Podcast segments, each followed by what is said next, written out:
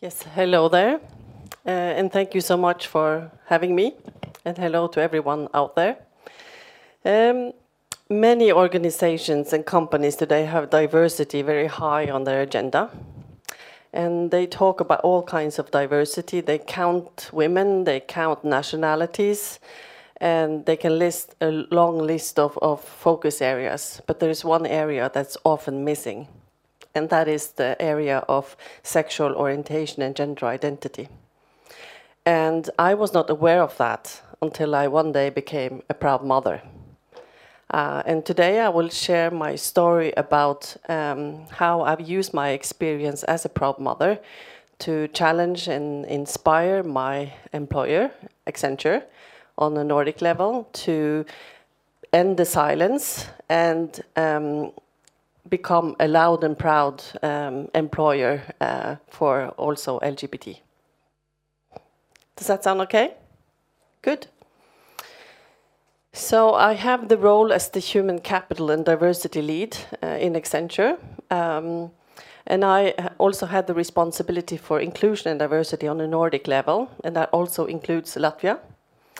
And for those that do not know what Accenture is, it is a, um, a leading global professional um, services company. We provide uh, a wide range of services within strategy, consulting, digital, uh, technology, and operations. We are getting close to 460,000 employees across the world.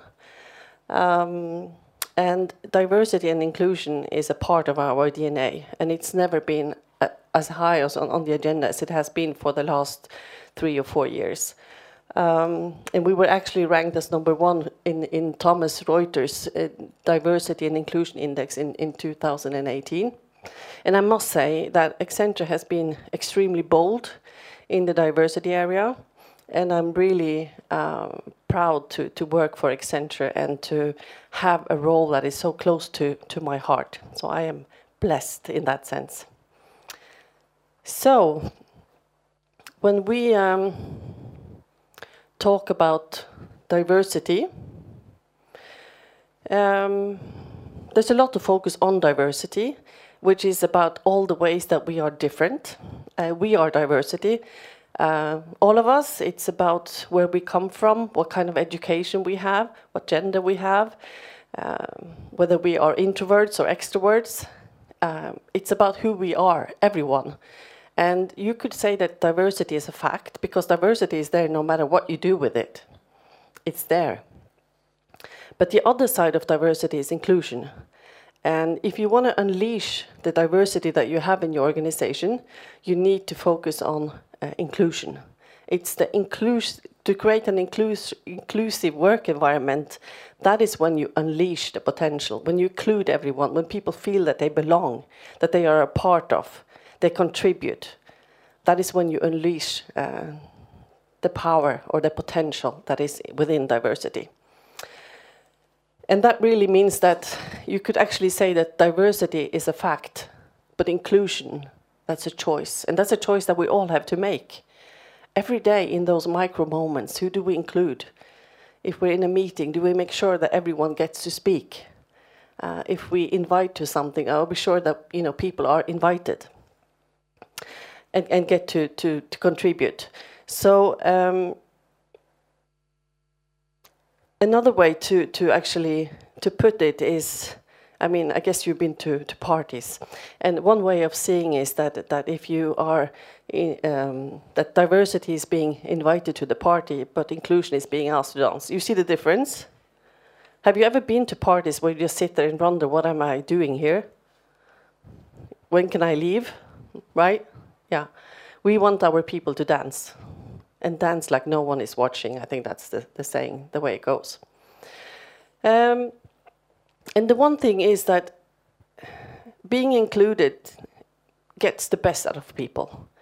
Uh, you can use your skills, you can use your background, you can be who you are. At the same time, we know that being excluded is painful, and it's painful for everyone.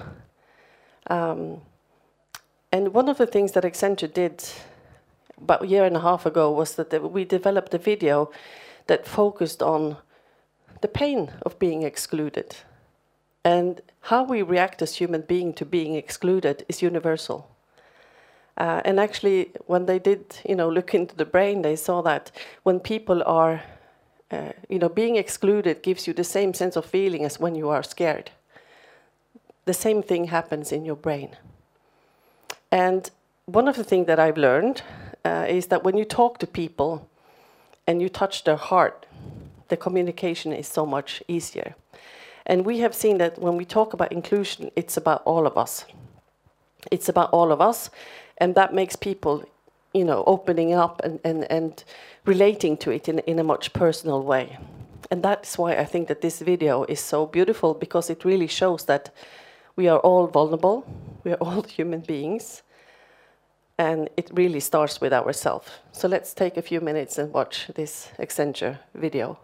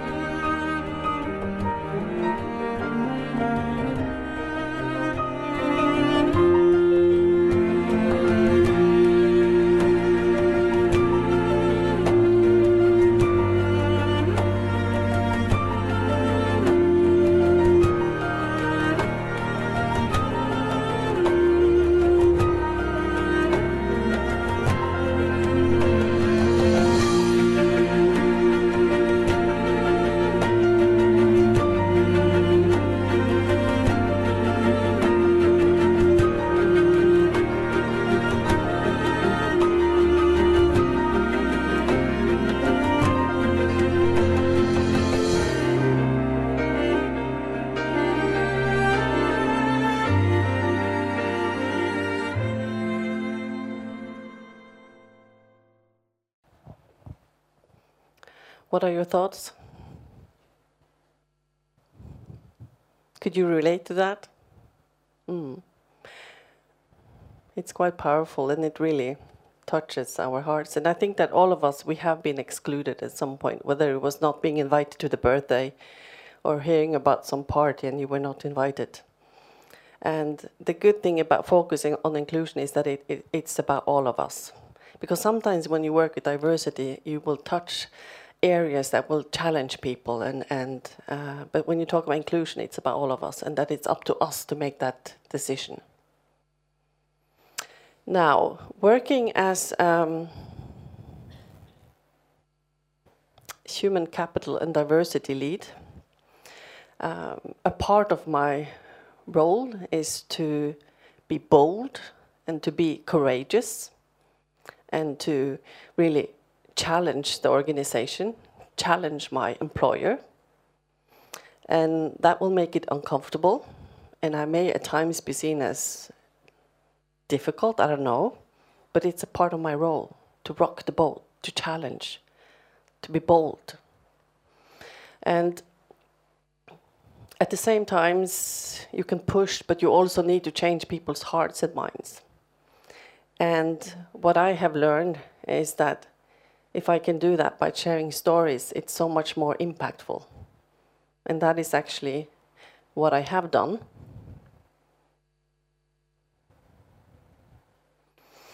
And that is exactly also why I'm going to tell you about my journey as a mother, as a proud mother, and what I've learned and what I've, you know, how I encouraged and challenged and, and changed Accenture for the better, I hope.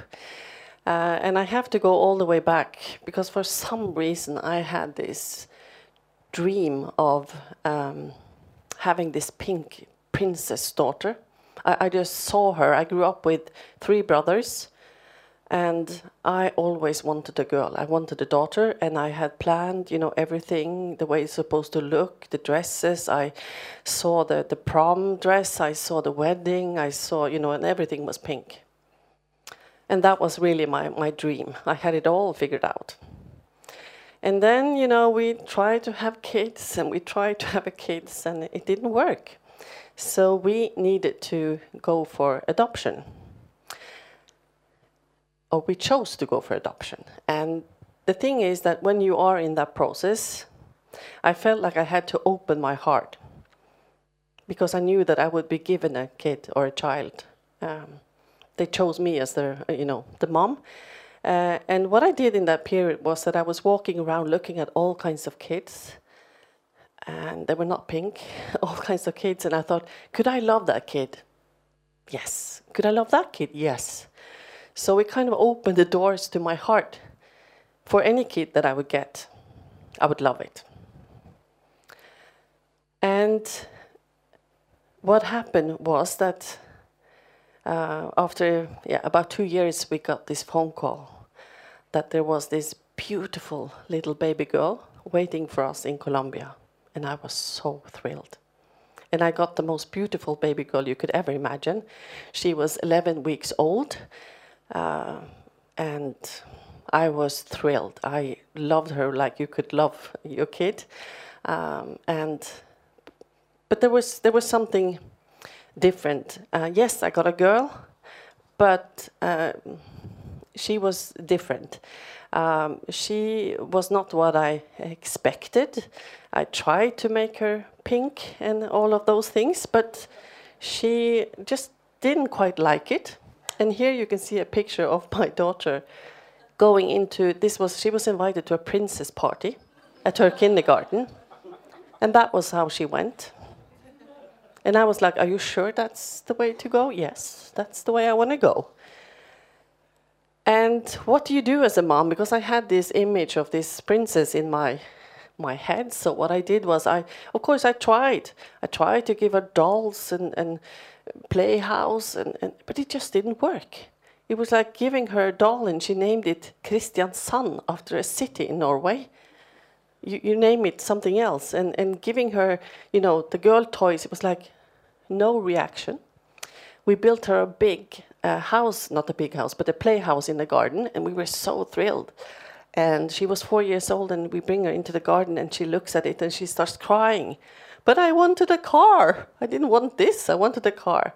So um, I tried to form her into the daughter that I thought I was going to have, uh, with pushing, you know, for her to wear dresses and all of that, and she refused. And um, at the age of 13, she uh, had a blog, and one day she posted on her blog, I am a lesbian. And that was like font 200. It felt like it was so enormous. And I was like, okay. Uh, I, I, wasn't surprised really, but um, I, I, it was the way she did it. I mean, in the big font. And, and then what happened was that I had, you know, and I, and I had actually always told my kids that you can love whoever you like. Love is love and all of those things. But I must say, I had 15 minutes of total despair because I was thinking, first of all, I wanted this princess daughter. Then I thought, okay, so you, you are adopted, you have brown skin, you have uh, you have um, dyslexia, and now you're lesbian. I was just that was just too much, and I was concerned about her. I was concerned about her life and how how she would, you know, be a part of our society when she was so different in many ways. And of course, I was working with diversity, being inclusive, and all of those things. Uh, and I made some stupid mistakes, like moms often do. Because I did ask her those questions that I shouldn't have, but I did. I said, you know, maybe you should wait. I mean, you're just 13, you can wait until you are, you know, like 18 maybe. And she said, No, mom, I had to do it now. I cannot go on living like this. She was 13. How bold are you? That is just so cool. I also asked her, maybe it's a phase, because maybe it will change. Maybe you're not, you know, not feeling the right thing now, you know? And also I said, you know, maybe you haven't met the right one. Can you imagine, as a mom, as a diversity professional, asking your kid these questions? That's what I did. But at the same time, um, the really, really mean, bad part of me had another thought. And uh, the thing is that I really had to face my own biases.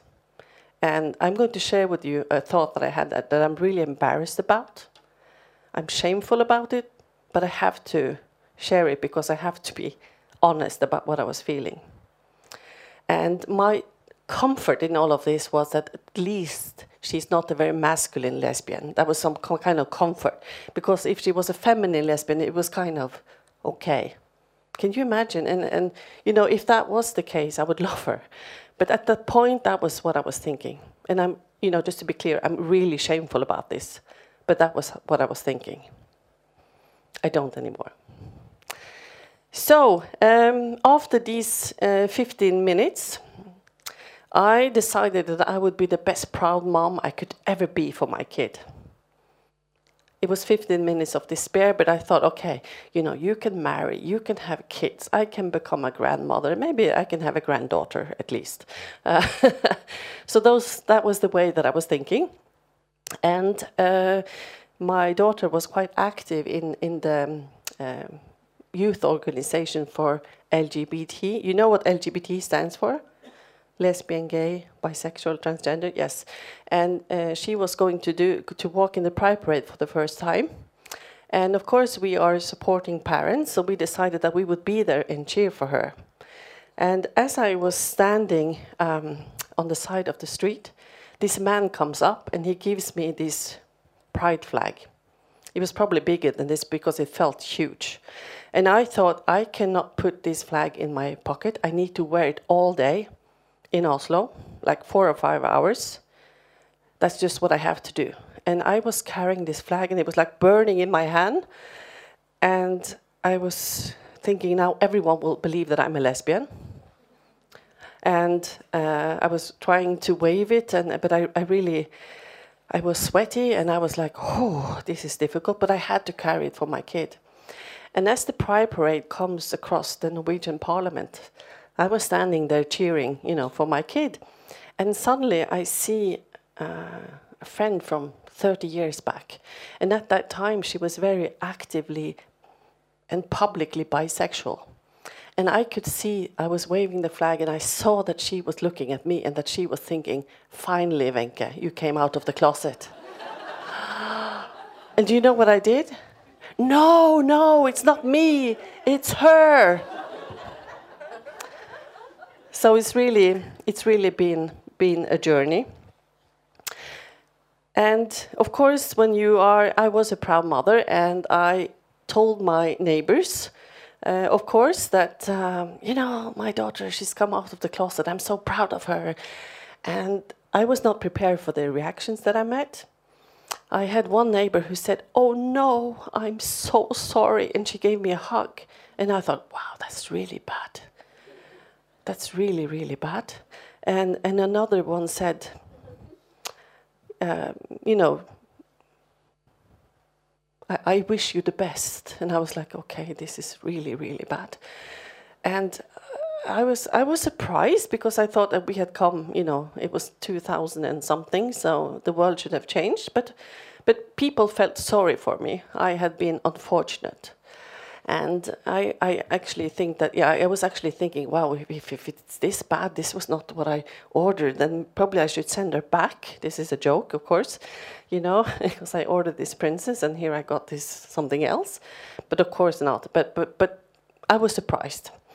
And then um, what I also did was that I, um, I work in, in human resources, and of course you talk about your kids at work. We all do.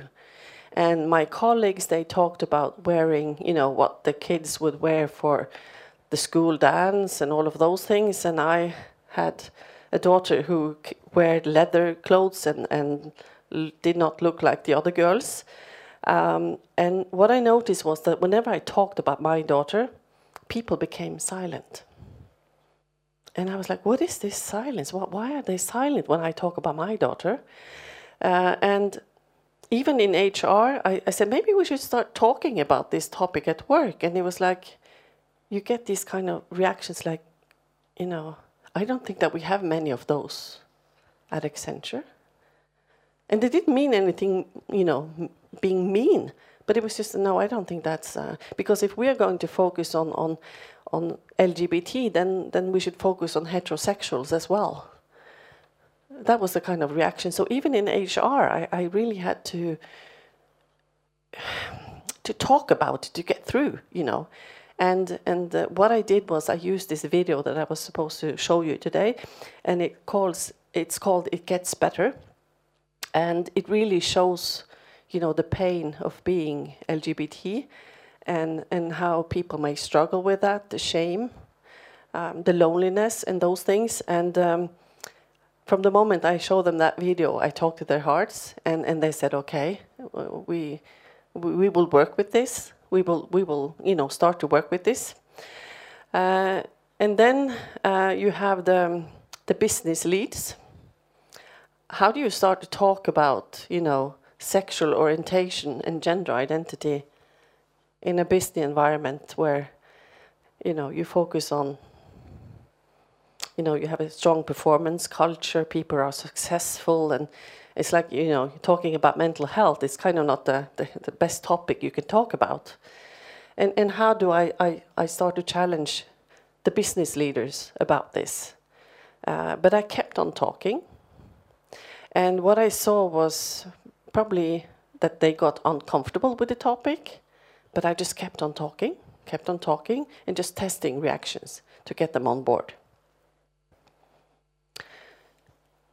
Um, and one thing that really struck me was this silence, because every time I talked about this topic, people were like, okay, silence. And I called, I Googled, and I looked at the Norwegian LGBT organization, so I called them, and I said, you know, I work with this, and, and I have a daughter, such and such. And when I started talking about this topic, people become quiet. Why are they silent? Have you heard about this silence? And they said, Yes, we have. Uh, and um, and um, explain me why. And uh, what I did was I needed to educate myself to learn more about what this meant because I am not an expert in sexual orientation or gender identity. I'm just a mom who happened to learn stuff along the way. And then uh, he mentioned that they had a training program that they were just about to launch for private companies, and it was called Pink Competence.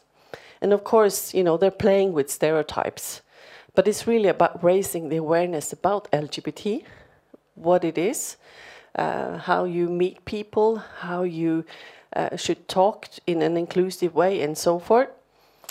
And the great thing that happened around this time was that there was a new law in Norway coming, and this law actually said that all companies with more than 50 employees are ob obligated, are required, are expected to put LGBT on their agenda to raise the awareness. And when that law came, I could just say, well, this is health, security, and environment. This is about, you know, the, the work environment. So I felt that I had a training offer, I had the law, and then I went into uh, a meeting. It was on November 25th in 2013. It was 1845 in the evening. We had a meeting at our human capital board with the country managing director and, and some key leaders present. And I had this one topic that I was going to present because I wanted to suggest that we uh, did a pilot of pink competency training for our leaders and for HR as a starting point, simply because we didn't have the skills. And the reactions that I got, uh, one just started laughing because he thought I was kidding about the name pink competency. What, what is this? So he just burst out laughing. Another one said, well, this is a quite a typical reaction as well, has anyone complained? Because if anyone had complained, of course, then we would do something. Another one said, I'm not sure that these people would like to put, be put in the spotlight. And the third one said, this is private. And that is the thinking for many, that this is private. And I know why they say that. They say, you know, why it is private. It is because uh, they think about sex. So that's private, that's nothing to do with, with, with work. Uh, okay, uh, let's talk more about that. Um, and basically, uh, what happened was that I was able to get them to approve that we will do this pilot training. And that was kind of the breakthrough. And after I, you know, they agreed to do that, I was all in tears. And I'm not a crier, but I was so happy and so exhausted that we got this breakthrough. And we were actually, um, you know, the first company to do this training in, in Norway. And I think that the, the key question is why is sexual orientation and gender identity a workplace issue? If they say it's private, why is it relevant for the workforce? And what we know is that people that are LGBT, plus, there are more letters, uh, often are afraid to be who they are, to be open about who they are, because they never know what kind of reactions they will get. They may get a negative reactions, so imagine living your life where you have to hide who you are. You cannot be authentic, you cannot be open about who you are because you are afraid that someone will react in a negative way. Imagine spending your energy on being afraid at work. And what we want is our people to be who they are. It doesn't mean that we want everyone who's LGBT to be open, that's not the thing. But we want people to know that if they choose to be open, then Accenture should be um, inclusive and respectful place to be open. And that is why, and also because we know that people who people perform better when they can be who they are, when they can be open about who they are. So um, it is definitely a workplace issue, um, and it's also not only that, it is also a, a, business imperative. We know that when we talk about inclusion and diversity or diversity, it's not to be kind. It is business. It is, you know, we want to attract the best people. Then let's broaden the scope and be attractive for everyone. If we know that, I know it's an estimate used in Norway is about 5% of the population are LGBT, then let's be attractive for all employees. Let's get the best talents. We know that clients um, view companies who embrace diversity, they are more loyal clients. We know that diversity promotes um, uh, also creativity and innovation. And by being diverse, we really have all these benefits that really affects also on, on the on the bottom line of the business. So that is something that's important to to uh, to communicate. And there's plenty of research done on this that you can that you can actually uh, see. Uh, um, you know that confirms that this is a business business issue and that there is um, advantages to to be uh, taken out of this. And then, uh, last but not least, we're not talking about putting the spotlight on on a group of people. Uh, we decided to say that this is about all of us because LGBT people, you know, they are daughters and sons and brothers and sisters. Uh, they are clients, they're friends. And if you estimate that every person has about 20 people around that is defined as their significant other, then that becomes all of us. That becomes the entire population of Norway. So this is about all of us. It's about who we are as a, as a company. It's about how we communicate. It's about our core values. So that was the, the thinking. Um, and like I said, uh, what we experienced that we didn't have any skills about this. I, I knew some of the, you know, the LGBT, but I, the T, the transgender, I had no idea what that was. So basically, what we did through the, um, the program that we um, implemented for our leaders, it was a two-hour session, and basically we talked, you know, through the letters about what is, what is, you know, uh, gender identity, that it's different from the sex, that gender identity is something totally different from sexual orientation. Did you know that? I did not. I had no idea, because gender identity is in the head it's not the sex that you were assigned at birth. Orientation is about attraction, who you are attracted to. So all of these things we needed to to know, to um, to um, to build our skills, and that was a part of the training that we got through the Pink competency training. Another thing that we needed to do was really to challenge, you know, because I, I guess that being heterosexual, I didn't think about the norm that the world is heterosexual.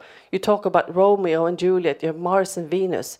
That is the starting point, and everyone is heterosexual until something else has been confirmed, right? And that was really um, something that was, um, you know, I didn't think about it. But when we started working with this, I started to think about it. And basically, um, let me just see here. Yes. What I would like you to do now is to, um, if you have someone right next to you, just have a discussion quickly about the questions that I put up here. So just have a few minutes. I have some questions about, you know, that you can, things that we typically ask LGBT people about. So then you can have a look at this.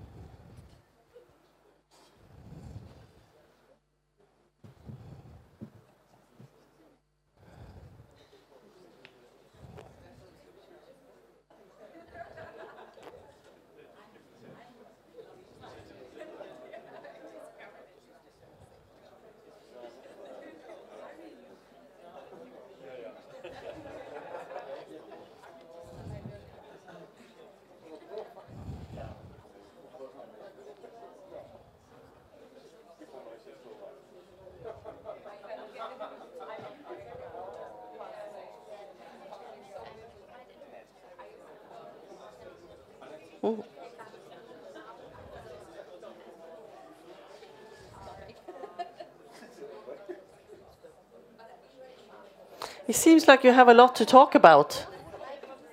How did it feel to answer these questions? It was difficult.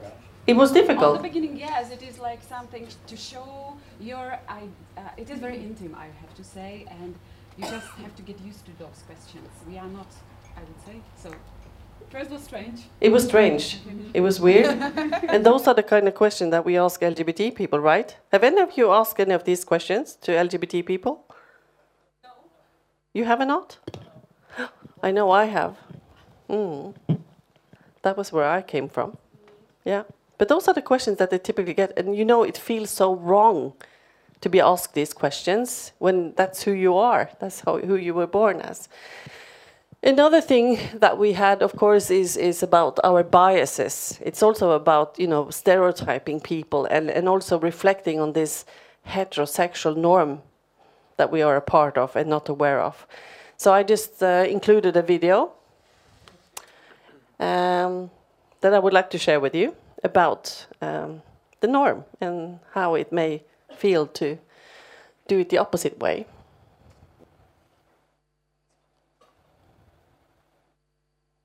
Think I'll just go back. Hey, uh, I'm glad you guys found each other, but could you not do that in public? So, uh, who's the mom and who's the dad? What? Hi. Are you guys worried he's gonna come out straight? No. You know, I don't really tell many people this, but I actually had a straight phase during college. Hi guys. Hey, good to see you. So a couple things. My abuelita is a little old-fashioned, so if you guys could just not hold hands and pretend to be friends, Oh, Oh, okay. Uh, that would be great. You guys know Kim and Tom, right? no. Oh my god, they're the other straight couple in our group. They do a lot of the same stuff as you. There you go. Thanks. Yeah. I just want to let you guys know you guys are so brave. I'm, I'm really cool with this. Cool. By the way, we're hanging out with Jake and Kim tonight. Oh, the straight couple. Fun. Yeah, I know, right? Well, I didn't know Billy had a mom and a dad. Did I ever tell you how cute I think you guys are? Will you be my straight best friends? I could be your straighty matey. Don't they know it's Adam and Steve, not Adam and Eve? Heteros. So how do you know that you're straight if you've never had gay sex? How do you guys have sex? We, uh,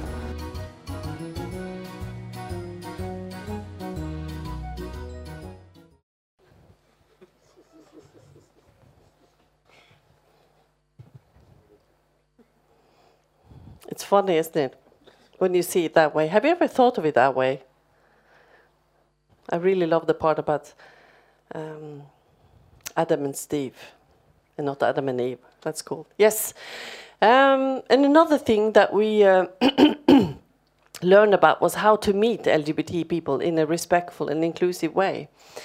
And uh, if I say that I'm Wenche and I'm married to Lisa, people could say, well, that's okay with me. I can tolerate that you're a lesbian. People have said that, and I'm like, okay, you can tolerate me. That's really kind. Thank you for tolerating, you know, that I'm a lesbian. Uh, and people, you know, talk, about diversity as, as being tolerant. It's not a good word. You don't want to be tolerated. Another way that I could be met was to say, you know, that's okay because I don't care what you do in bed. That's what people say. And imagine if I said, yes, uh, you know, my name is Wenche and I'm married to Lars. And if someone said, that's okay, just, you know, I don't care what you do in bed. You know? Because when you are gay, it's suddenly about sex. And you would never say that to a, to a heterosexual couple that, you know, okay, I don't want to hear it, just that's too much information. and another thing is, you know, that's okay as long as you don't hit on me. You know, that's the feeling that if someone is LGBT, you're afraid that they will hit on you. So just, you know, just to say that's that's not the issue. And this illustrates how, you know, is that a good way to meet people? No? No, it's not. And another thing that we also talked about was how to be inclusive, how we use our language. I mean, I've been the HR person who talked to a guy, and I, you know, I assumed that he had a wife, and he kept saying, "But I have a partner," and I kept on, "Yeah, so your wife." Can you imagine? That that was so horrible of me. So just not, you know, to more use more gender neutral language to use words like partner. For us for us in HR it's it's important actually that we do um, that we do uh, uh, you know learn to talk in an inclusive way and not talk about those people but those of us who are. You see the difference? Hmm another thing uh, is all the practicalities. Um, it is about, for instance, ensuring that we have, um, you know, for instance, gender neutral bathrooms. I just went to your bathroom and I saw that you have men and, and women, and we have that at the Oslo office also. But just know that for people that are, um, you know, trans people, that may be a problem. So small things, you know, just to also, you know, show people that you know that you are a part of us, that we can be, you know, also in, in practicalities that we think about those things. Um, about policies that we have, you know, if you have same-sex couples that adopt or have kids, you know, how do you handle that? Are they treated the same way as everyone else? Um, to ensure that, you know, they're cared for. We see that you are a part of us. Another thing is how we act on misconduct. What would you do if you were sitting at lunch and one of your leaders told a joke about LGBT people? It was an inappropriate joke about LGBT people. What do you do? What would you do if you experienced that during lunch? What is it we typically do? We laugh. We laugh and you kind of feel, ha, ha, ha. it doesn't feel right. And what I have learned now is to say, I could say, that's not okay. Or I could say, what do you mean if I really want to make it uncomfortable? Because by hearing those jokes, I'm offended too. I'm hurt. Uh, and if we want to build an inclusive culture, we need to make sure that we have, um, uh, you know, as an organization, that we are capable of, of handling, I say misconduct, but disrespectful behavior. It is not okay to do that. And even if it was a client who did that, it's not okay. I think it makes us feel bad because you don't know about the people who are around the table, you know, who's LGBT or who is a proud mother or a father. You don't know those things. So that, that's one thing that's also important to think about. And also what we celebrate. Um, celebrate Pride. It's a wonderful thing to do. It shows them that we are aware of that, you know, we are a part of, of our employees. We are here. See us. Celebrate us. Yes. Um,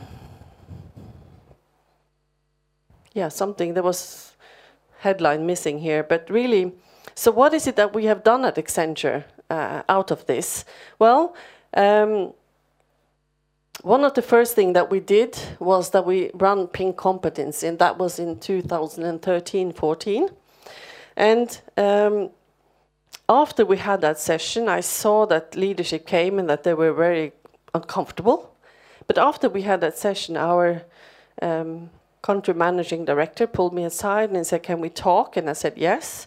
And then he said to me that, "Wenche, this was such a great training.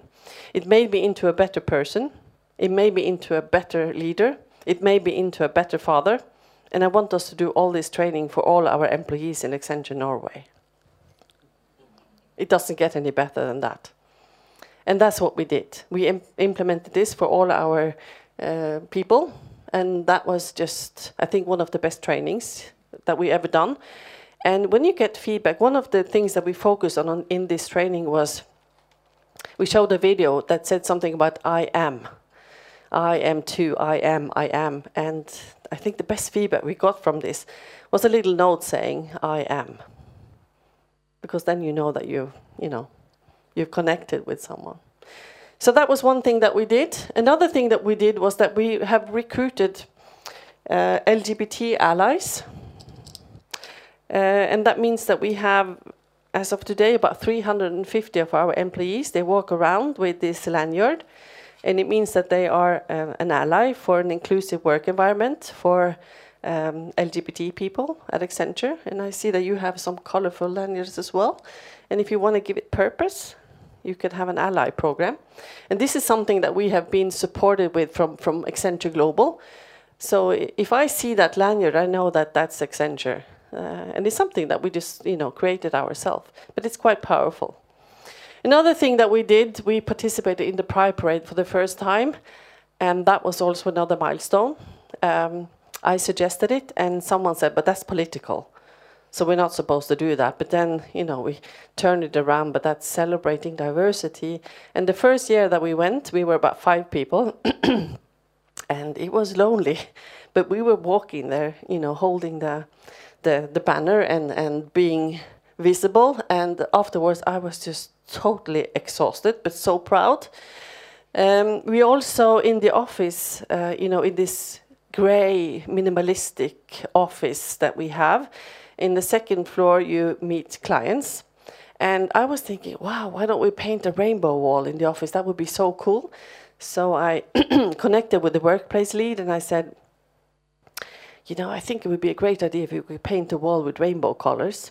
And she said, yes, that's a good idea. Let me call the painters. And I was like, that was a bit too quick.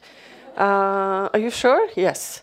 Uh, so we painted this wall. It's a big wall, and it's in the um, you know the floor where you meet clients, and um, that wall has now been copied to Accenture offices around the world in South Africa, in in Belgium, in the in the U.S. Uh, in, in Finland and Sweden and so forth, and that is so cool. So I guess in energy, you have some painting to do, just a challenge. and also, I think we bought the biggest pride flag that we could. It was way too big, so and it's so visible also externally, so people see it, and, and that you know that's such a beautiful statement. Uh, and another thing that we have done that I didn't you know, had no idea was that we got lots of attention about this, and, and I had never planned that because it just happened. So many, you know, media was really interested, and it's a great way to promote your, your employer. And um, since I have the responsibility for diversity in the Nordics, I once we had, you know, conquered Norway, I started challenging the other countries, and I was told by a colleague that we do not have any gays in Accenture Finland. So it's not a topic. And I was like, yeah, right. And about a year and a half ago, 200 people from Accenture Finland walked in the Pride Parade. Isn't that cool? 200 people. And that means that you know Finland is really, really leading the way. They've done amazing things, uh, and that was you know, we don't have any gays. Yes, right. Um, another thing that we did was I also been to, to Riga to talk about LGBT, and that was definitely not a topic. Uh, and uh, the employees were invited on a Friday afternoon for three hours to do LGBT training, and they didn't know what the topic was. And we were a bit, you know, I was a bit concerned about what the discussion would be like. But it was a good discussion. And um, afterwards, one employee came up to me and said, This is the first time I ever seen a gay man.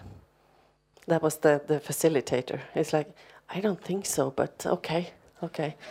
Uh, but they have been so brave in Riga. They have really, really, um, you know, challenged society and, and really, really made a difference. And here you can actually also see. Um, yeah, this is Accenture Finland on the year where they have 200 people. Isn't that cool? And they were the first private company in Finland to do this as well. And you would think that the Nordics, you know, the liberated, liberal Nor Nordic Scandinavia, that they, we are so advanced or ahead. You know, we're not. I would be surprised. Yes. This was in 2017. Mm -hmm. Mm -hmm. And uh, taking it to the next level, in the, a year ago, we went together with other companies to establish a LGBT network for workplaces because that was not uh, a part of, you know, it was not, it was non-existing. So we reached out to other companies and we said, why don't we do something together? And a great, uh, the Norwegian police in Oslo has been amazing in this area. They've been so brave and so cool. So this is a low threshold network where we meet other companies and we talk how we can become more inclusive as an employer with uh, with um, other companies, and um, this has been so rewarding. And uh, last year I was had the pleasure of being invited to the uh, Prague Pride Business Forum. I'd never heard of anything like that, and I was so inspired. So I came back and I said, I, I I have this dream. I want us to organize Oslo Pride Business Forum. So we are with this network. We're going to do that in uh, in uh, June next year. Yes, and we have more, many more companies with this. Uh, and uh, this is really breaking new ground. And I'm so, I was so inspired by, by what you did, really. So we have to invite you back. yes. Um, another topic that we are seeing is that um, at Accenture, globally, we see that the young people who are coming up, they are much more open about being uh, transgender. They are more, and, and especially something that you call non-binary. And that means that you are not a female, you're not a male, you are something in between. Uh, and you don't want to, maybe you don't even want to define what you are, you're just yourself. And this is new. This is something that we have promoted in Accenture Global, Glo uh, Global uh, very strongly with great leadership support. And especially now that you saw this American president, I will not mention his name, uh, saying that they would remove the transgender, you know, from from the world, the surface. Uh, that really um, uh, triggered many of the companies to give their support for this. And what we have done now in, in HR is that we started to do training just to educate ourselves about this, what, what it is. This is complicated to understand. Um, and um, you know, you may hear things like, "Well, I have an employer. a man comes to work in a dress. What do I do?" And that happens, and we need to deal with it. And that's really like the ultimate test of how inclusive are we. And that's what we are experiencing. And what we are doing now is that we are educating HR so that we understand what this is and how to deal with it, because we want the best talent, no matter who they are. Uh, and that's really, and also, you know, we are right now designing a new logo for our bathroom so that we have some gender neutral bathroom as well. And um, here we are, what a journey. Um, yes, what else have we done? Yes, this is Finland uh, that I talked about, and this is uh, the guy up there, he is the leader of Accenture Nordic, and he is promoting this himself. He has, you know, talked about his journey into this, and he's such a great sponsor for LGBT in the Nordics and in Finland. And who would have thought that? That's so amazing. Um, yes, and this is the Norwegian Prime Minister, by the way. I asked to take a selfie with her, but we get invited to, you know, great events because of this. And I think the most amazing thing that happened in June of last year was that we had Accenture in Riga participate in the Baltic Pride for the very first time as the first private company um, in the Baltic Pride. And that guy, he is the country managing director of Accenture in Latvia, in the front holding the banner. That is leadership. That is, it doesn't get any cooler than that. And also, this is the Finnish and the Nordic CMD also in the front holding the banner. That's powerful. That's really powerful.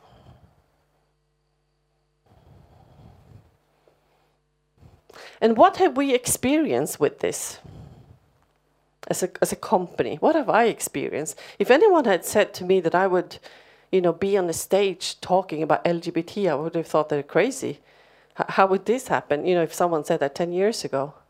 And we have received so much love and respect for doing this. Uh, and I think I could say that we are, you know, leading the way in, in, Norway in this area as a private company, and that makes me really proud.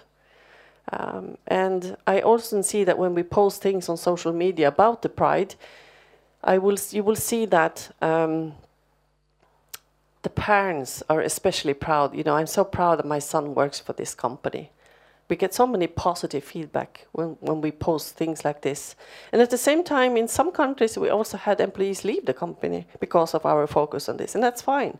Because if you don't share the values, then you probably shouldn't work for Accenture. And I must say that the support that we've had from Accenture globally, just pushing and cheering and inspiring us in this area has been amazing, just unique. And for me, I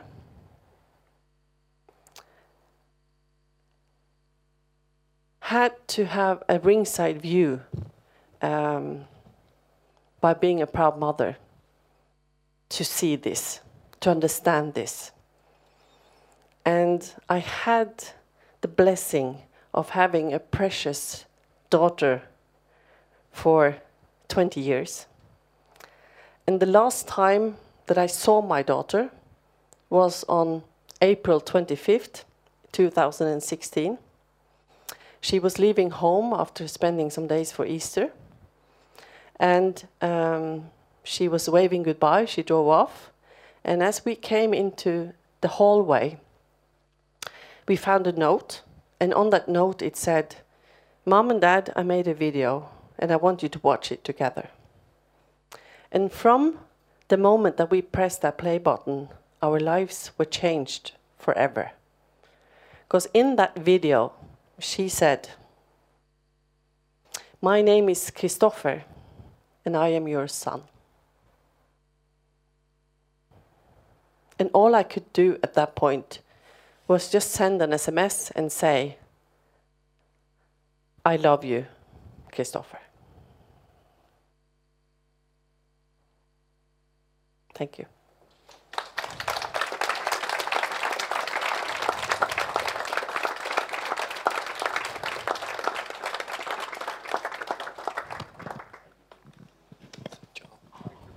Very, very inspiring. Thank you. Uh, we'll now switch to the questions. If you have any questions and you are not here in the room, just post it on slido.com and use Brain. We'll uh, have questions here. And if you have question here in the room, please raise your hand. We'll use microphones for, for the stream so everyone can hear. So I'm managing this part. Okay, uh, let, us start with, with the first one. The first question we have on Slido is, uh, what would you change in your proud mom journey when you should be in the same situation again? I hopefully wouldn't make the mistakes I did, the stupid questions. And I actually told my youngest son, who's also adopted from Colombia, I said, it's not like your oldest sister at that point has used the quota for being gay in this family. So if you are, that's fine. I just want you to know it's fine. Uh, but I guess I had to experience this and, and feel the pain and all of that, maybe to, to wake up. But of course, I wouldn't have done this. I would have been more open and inclusive, but I had to have my own journey. I, I guess I had to go through this. Yeah. Uh, which is close to, to the second question. Would you do all this without the personal experience? I don't think so. Probably not. I would probably just keep on being as unaware as I have been. I would probably be challenged by Global to put it on the agenda because I had always told my kids, love is love and you can love who you are and whatever. Uh, and what I didn't realize that, you know, by not focusing on this, that we actually had ignored a part of our employees and I wasn't aware. And the thing is that I have used lots of things from my private life to challenge Accenture. I've used mental health because I've been seriously burned out, so I use that to put on. So they joke about. I always, you know, when we have our cabarets at the office, they always, you know, I'm I'm the topic. I'm I'm on the scene. Uh, I'm not, but they're, you know, and. Um, so I'm just thinking about the next topic would probably be senior policies as I get older, just so I can stay at Accenture. I think that's what they fear. yeah. Uh, any question here in, in the room? Just raise your hand, just to remind you. So the next one. How did you get executive management involved? Mostly, they are mostly men, right? Yes, they, unfortunately, they are mostly men uh, in Norway, like in most part of the world, at least, yeah, in some parts. Um, I challenged them and I think that the, the thing that I did was a video that I wasn't able to show you. It, it's available, it, it, and it is about it gets better, because in that video you see real Accenture people talking about the pain of being um, LGBT or being gay, uh, the shame, and how that affects them, how it takes their energy to hide an important part of themselves, and it really talks to their hearts. And I think storytelling and touching people's hearts, that's the trick. And I've seen that I share this story with many companies. And I was at one company um, talking, just sharing this story. And uh, one uh, that was present at the meeting, he said that, well, I tried to get our company to buy a pride flag uh, for the pride last year, but they said that's political. We will not do it. And then after I left, I got an SMS saying that the first thing that the managing director of that company did, he went upstairs and he ordered the biggest pride flag uh, that they had for the company. So I see that it's, you know, having this story, it's so powerful. So um, that's my mission. yeah. Uh, what would you recommend to parents whose kids had similar coming out to stop the panic, be scared, accept the situation, to be supportive for the kid? How would you, would you parents whose kid had a similar coming out to stop panic, being scared, and accept the situation? I don't know. For me, it was I really had one option, and it was love. I, I chose love. I, I couldn't do anything else. Uh, there's we have one life. It's short, and we all have to live it to our fullest and be who we are. I cannot let my expectations ruin someone's life, especially not my kid. Uh, I had a gift of having these kids, and, and my job is to make sure that they are happy and can live their lives to the fullest. That's what, that's my role. That's my, my job as a parent. But of course, I understand that this is painful. And I think if we can be open about it. I had one mom coming to me at work uh, some years ago, and she was so upset. She was crying and said that, you know, my daughter, she's only 13 and she's told everyone that she's a lesbian, and I'm so afraid for her. She was so worried for her kid, and I can understand that. And then we talked a bit, and, and we, you know, we, we, we came to the agreement that what a cool kid she has. How brave is that kid? And she said, you know, I'm so grateful for being able to have this conversation with another mother at work. Uh, and she brought her in also to show that, you know, we have the rainbow wall and we have trainings and all of those things. And it gives hopes to these young people. But I cannot tell anyone how to react. I just know that at the end of the day, it's about love. It's your kid. I, I cannot understand how you can uh, disown your kid for being, you know, different, for being who they are. I, I just cannot. But I know it happens, and it breaks my heart every time time that happens. So my thinking is, what's important in life? It is to be happy. Is to try to be happy, and, and that's what you need to give to to your kids. I don't know if I answered the questions. what would you recommend? Yeah, I recommend love. love. Yeah.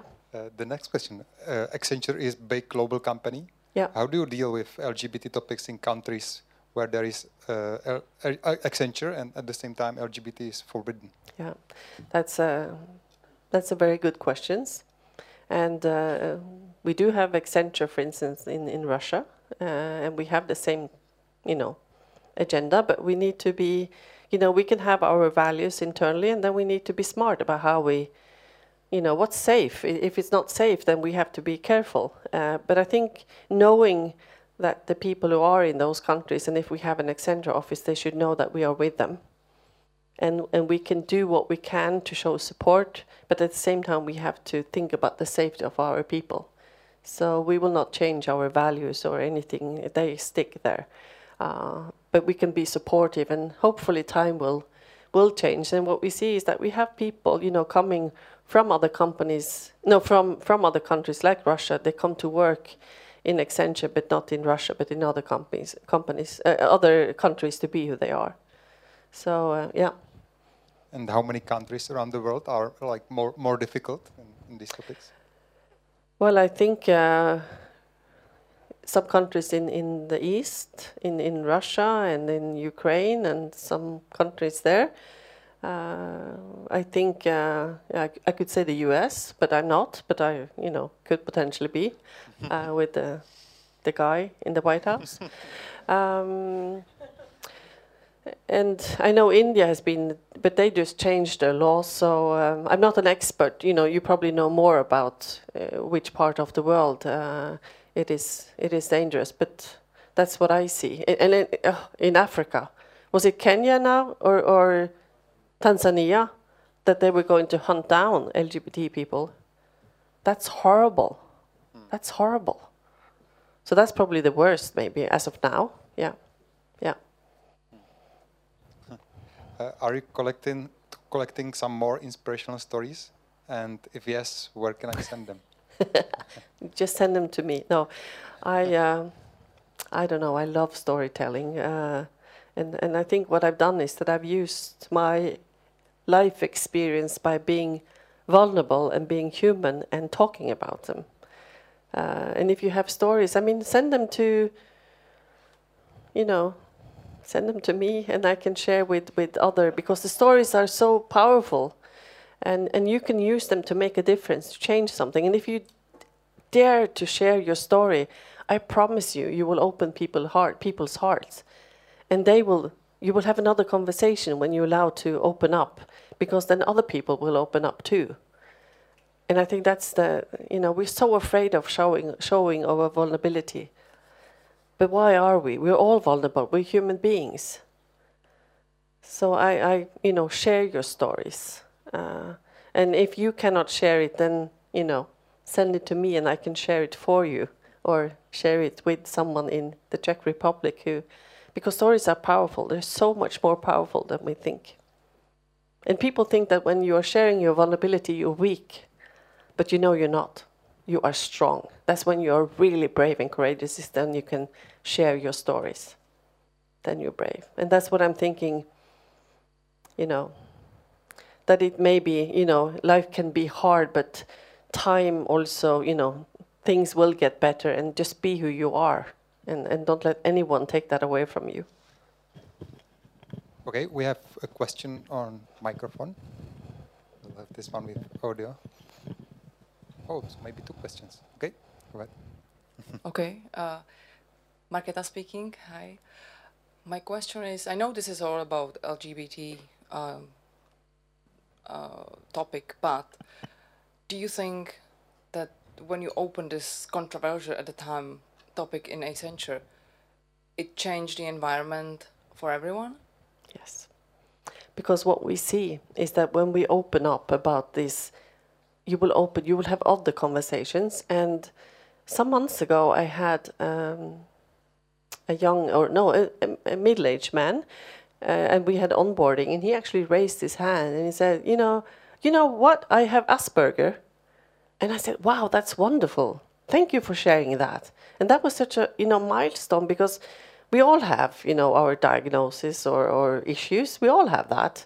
So those are you know I work now with mental health I work with LGBT, and uh, there are some other issues that we will, you know, start talking. Let's be human. Let's stop this facade thinking. We are human. So that's what I see. It Thank opens you. up. Yeah. Hello, my name is Czeslaw, and I'm from uh, Prague Pride, and we stand behind the Pride Business Forum. And you mentioned Pride Business Forum several times, so uh, I just want to say that we started eight years ago. It's a only initiative in the Czech Republic that actually deals with LGBT workplace diversity. Uh, and we started eight years ago. And when we started uh, with the conference, people who came in, they were asking, so why do you talk about it. We don't have this problem in the Czech Republic.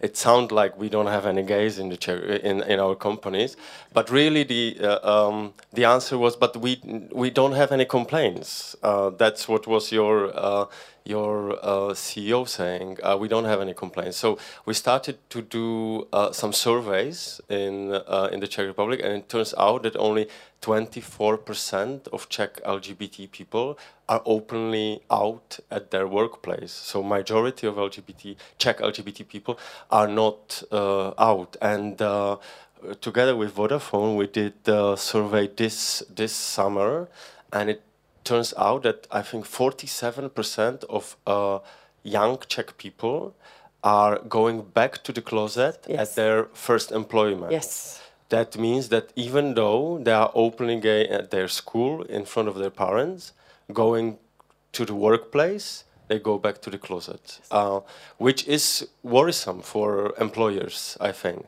But my question is, because we have more and more companies who are joining uh, the Pride Business Forum, it's not no longer only annual conference, it's year-long activities, but still many are asking why should they do it and how should they start. So maybe some uh, simple advice from you Hmm. for the companies that are listening. Hmm. How should they start with this topic in fairly conservative um, environment? Because besides the fact that Czechs think about themselves that they are open to LGBT or tolerant, when you start talking about it at the workplace, then you could see the reactions as you did. Mm.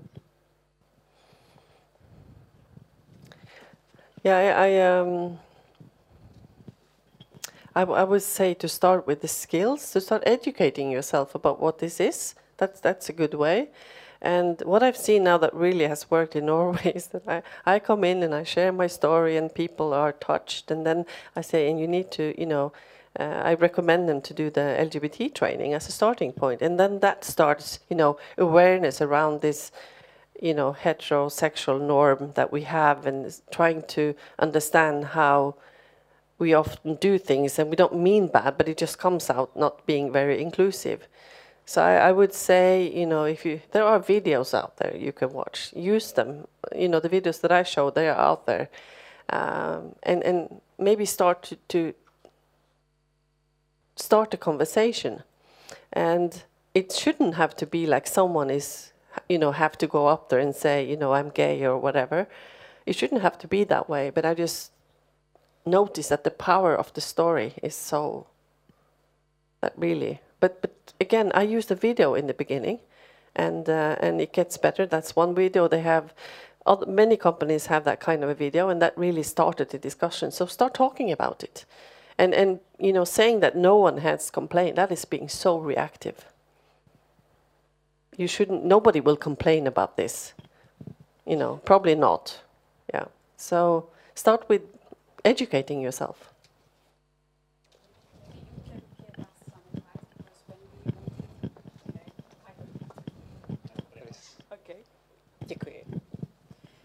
Maybe Armin, you can support me as well, because when we were starting to, or we, we when we wanted to promote a little bit and to support LGBT in our company, mm.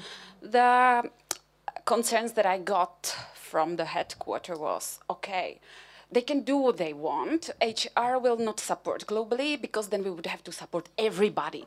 And uh, creating uh, this support for LGBT means that we are not supporting the others. Like, uh, Hani, you maybe know who was it, but um, yeah. You know, I heard people say, "Why did we have Pride Week? Why did we have Pride Day?" And and, but the thing is, we have Hetero Day, 364 days for the rest of the years year, and and saying that you know if we focus on this, that we need to focus on that. I mean, you have to start somewhere, and if HR is not going to support, there are people out there. Engage the people, uh, get started, and I see that it's it's, you know, we have a network, but we are I think more allies, straight allies in that network uh, than we have. Um, you know, when we have an LGBT lead from the business who is open, but and we cannot push people. We need to be patient, and then people will come to you. As uh, as uh, but but I you know um, that's the majority talking. Yeah, that's the majority talking. And you say that that's not a problem at our workplace you know everything is fine. Yeah yeah. But but start asking people. If if it's if you are so inclusive then why don't you talk about it? Yeah. Why don't you have people that are visible? Yeah. And maybe just answered also the question. Yes. Is it necessary to do special things? Implement LGBT friendly wall, have rainbow everywhere. It should be standard to be gentle to everyone. of course. Hmm. Of course but we know that's not the case and it doesn't have to be intentionally. It may be that you're just not uh, aware you know that you assume that everyone has an opposite that you people need to explain well you see i don't have an opposite sex partner. I have the same sex partner that you need to explain because you just assume that everyone is heterosexual.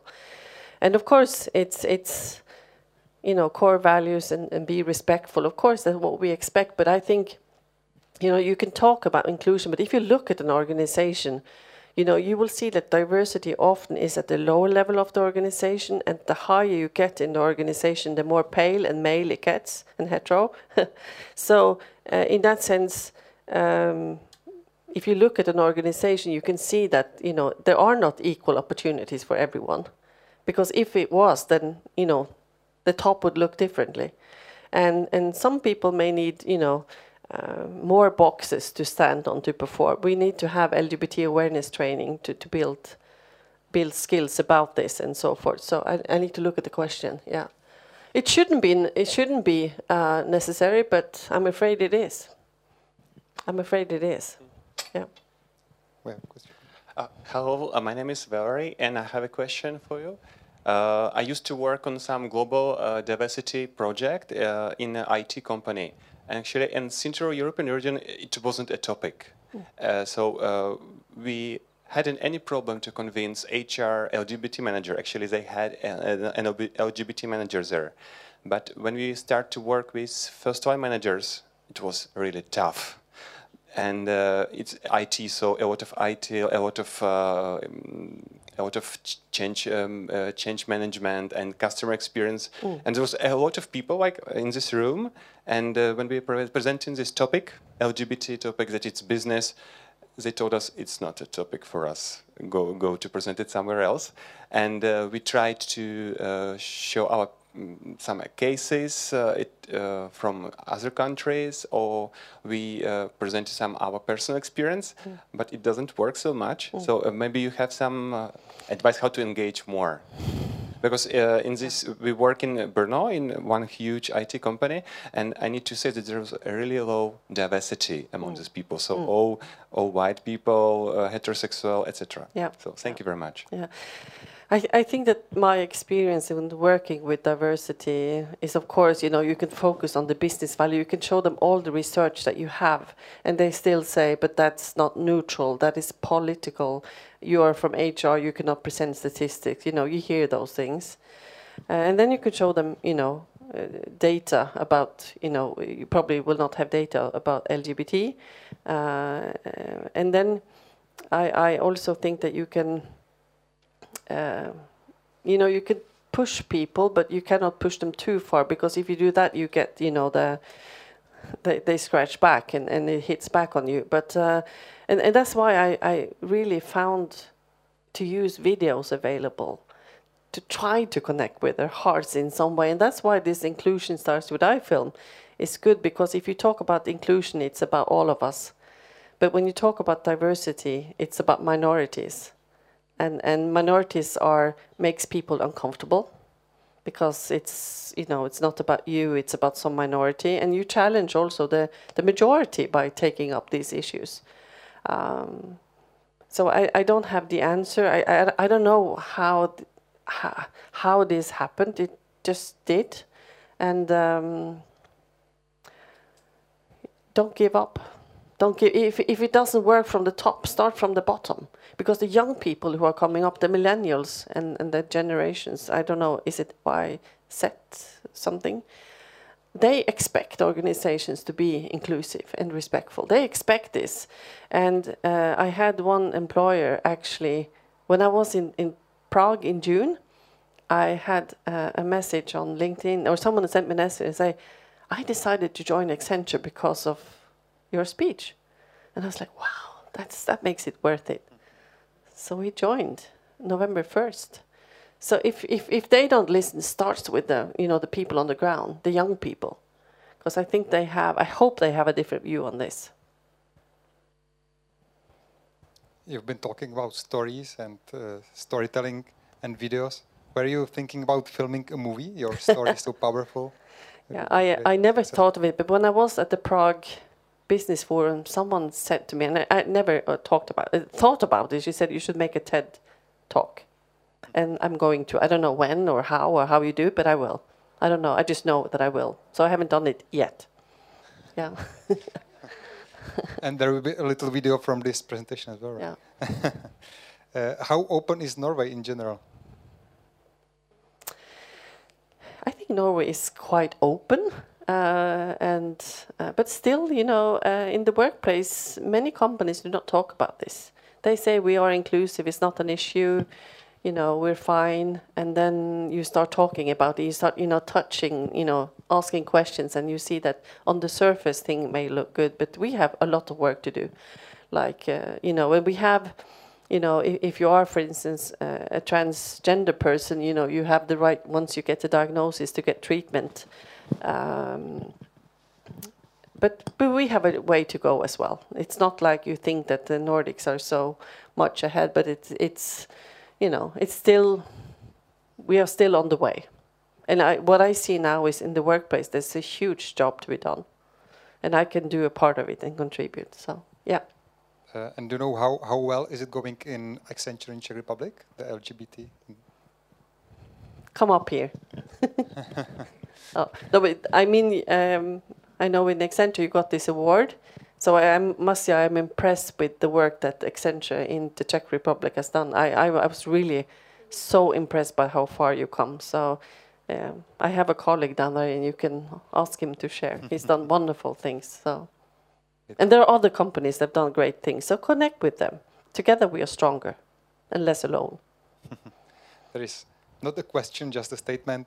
You should be very proud of your son. And thank you for inspirational speech. That oh, thank you. all of us would say. Thank you. Uh, do we have some data regarding country LGBT inclusion? We've heard some from Czech Republic. Do we have maybe some global data? Yes, there, there are. I, you know more about this probably than I do. But of course, we cannot in within an organization we do not track this. But there are data available. So. Yes, there are data available. I've at Pride Business Forum uh, this year. The uh, person called Jon Miller from Open for Business presented the data uh, from the global uh, perspective and how uh, beneficial for company it is to be actually inclusive. Uh, we with Pride Business Forum we are doing the biannual surveys among companies how uh, they are approaching diversity. And with Prague Pride and the Ombudsman Office, we just finalized the LGBT discrimination survey, and we will publish it on 10th of December. And um, that, that these will be the most comprehensive data on LGBT discrimination in the Czech Republic, including the workplace. But those numbers that I mentioned, the 24 percent of uh, being out or 47% of young people uh, going back to the closet. Uh, those were published in summer by Vodafone. Okay. Thank you for the data.